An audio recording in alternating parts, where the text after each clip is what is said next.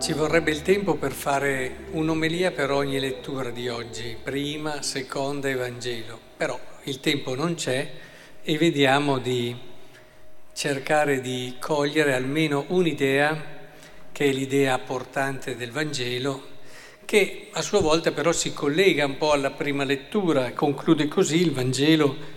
La sua bocca infatti esprime ciò che dal cuore sovrabbonda.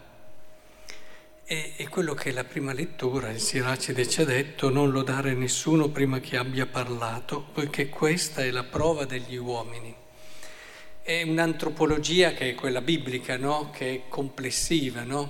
totalizzante, non c'è solo un aspetto, non c'è solo come appare una persona, non c'è neanche solo quello che fa una persona. Tante volte noi eh, valutiamo una persona da quello che fa ma è ancora troppo poco perché non sai il cuore e quindi cosa guida questa persona nel fare.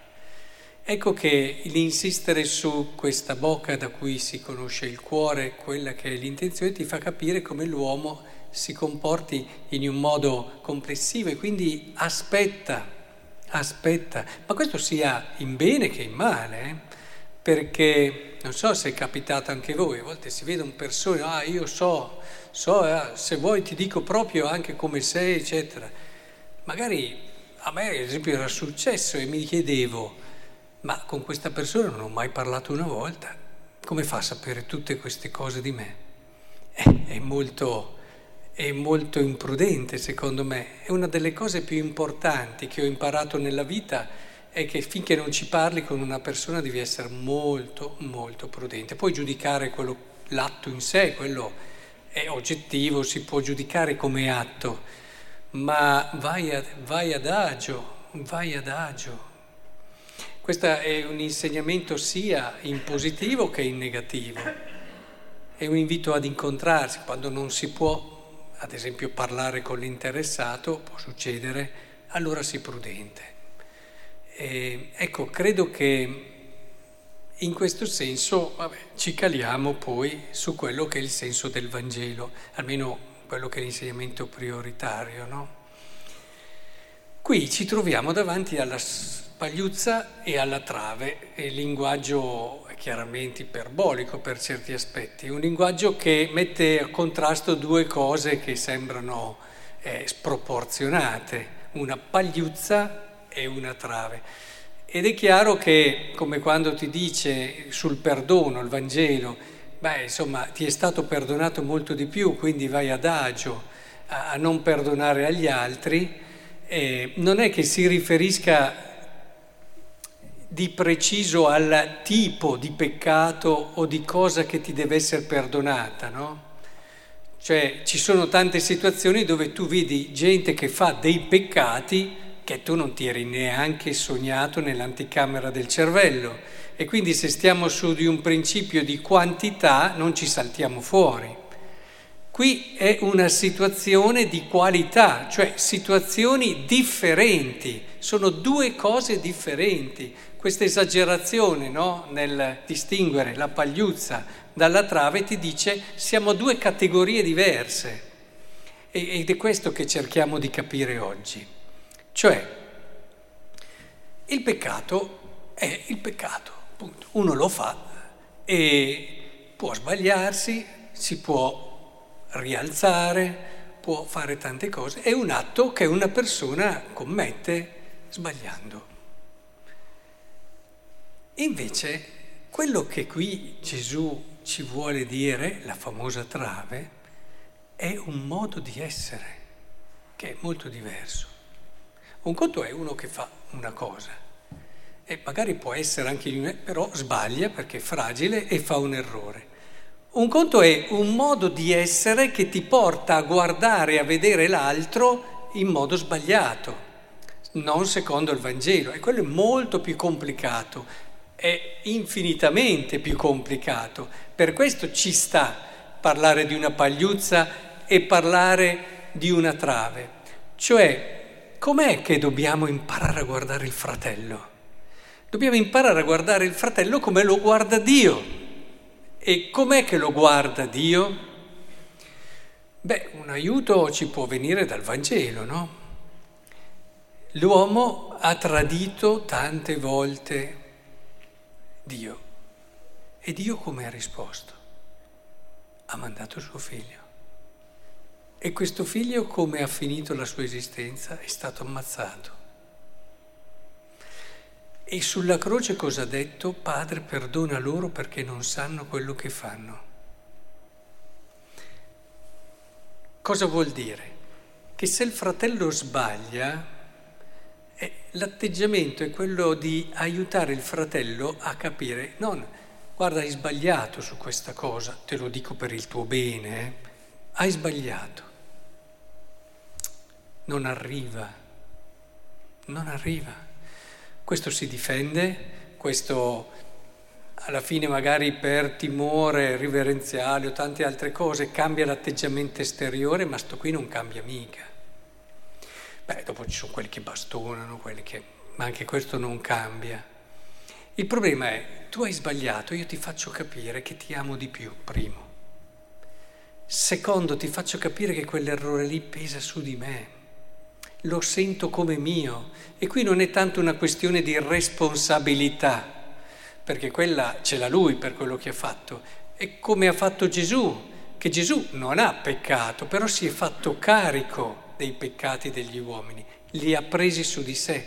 Quando tu guardi un fratello che sbaglia, devi sentire dentro di te qualcosa del suo peccato, qualcosa che ti riguarda se davvero lo ami. Del resto, nella vita di tutti i giorni, prendete un genitore che ama un figlio, se il figlio sbaglia, quel genitore lì lo sente dieci volte come suo quel peccato lì, più di come lo sente il figlio. Ma perché è l'amore che ti porta a questa cosa. Quindi nel momento in cui tu cominci a sentire, a far sentire a quella persona che quello sbaglio, quel peccato lo senti anche come tuo, è un qualcosa che in un qualche modo non è lui, tu vedi in lui molto di più e molto meglio, gli fai capire che lui è molto più ricco, più bello di quello che è il suo peccato. E in quel modo tu aiuti a capire il fratello che in fondo insieme si può camminare per riuscire a vivere una vita migliore e più bella. Perché il peccato, diciamocelo, rende veramente la vita grama, eh? detta proprio così.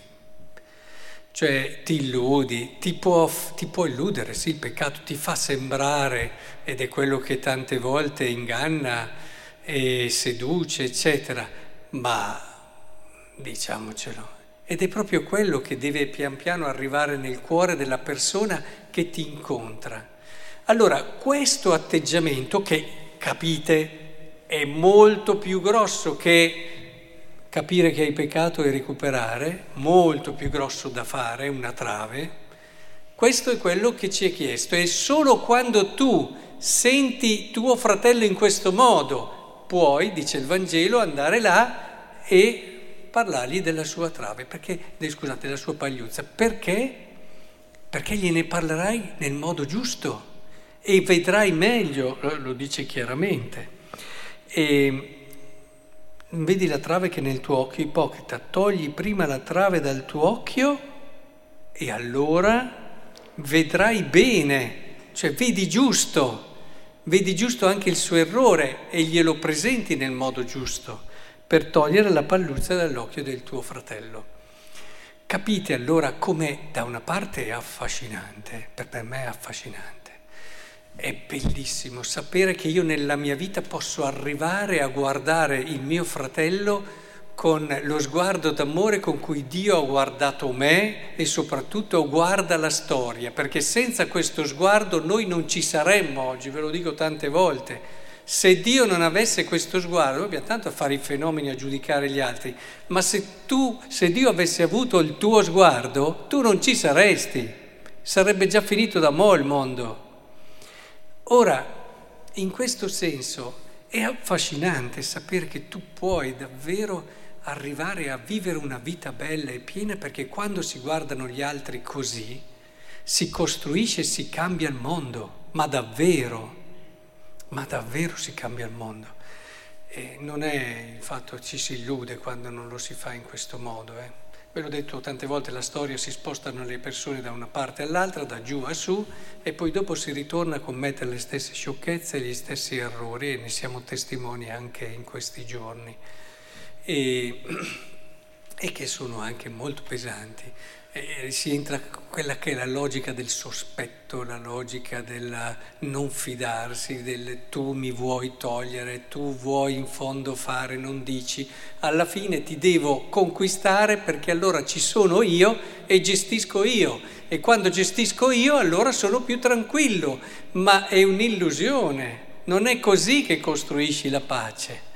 La pace la costruisci invece con le dinamiche di cui parlavo prima più complicato, infinitamente più complicato, ma è l'unico che può arrivare alla pace, il resto è un'illusione.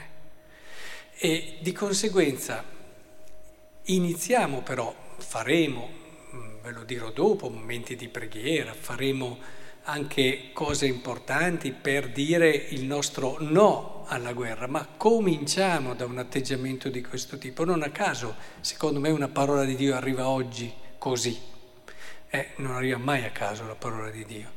Cioè, cominciamo a combattere la nostra battaglia personale contro la guerra, cominciando a lavorare su quella trave che è il nostro modo di rapportarci agli altri, perché le guerre, come tutte le cose, non partono dalla fine, ma si costruiscono da tanti piccoli atteggiamenti che ci portano a questa diffidenza, sospetto, giudizio e incapacità di farci carico realmente dell'altro. Ecco, questo vi auguro perché davvero si vive bene, davvero si vive, è una bella vita. È come anche quando incontrate uno che vi guarda così. Cioè è un momento dove vi sentite davvero che potete essere tutto quello che siete, anche con i vostri limiti avete lo sguardo di uno che vi fa in un qualche modo toccare qualcosa di Dio. Dicevano del santo curato d'Ars dopo che erano stati ad Ars, ho visto Dio in un uomo. Noi non ero molto d'accordo su questo, giustamente, perché dice non sono Dio. Però indubbiamente quando trovi una persona che ti guarda così, secondo me un po' lo puoi dire oggi sono stato guardato come mi guarda Dio.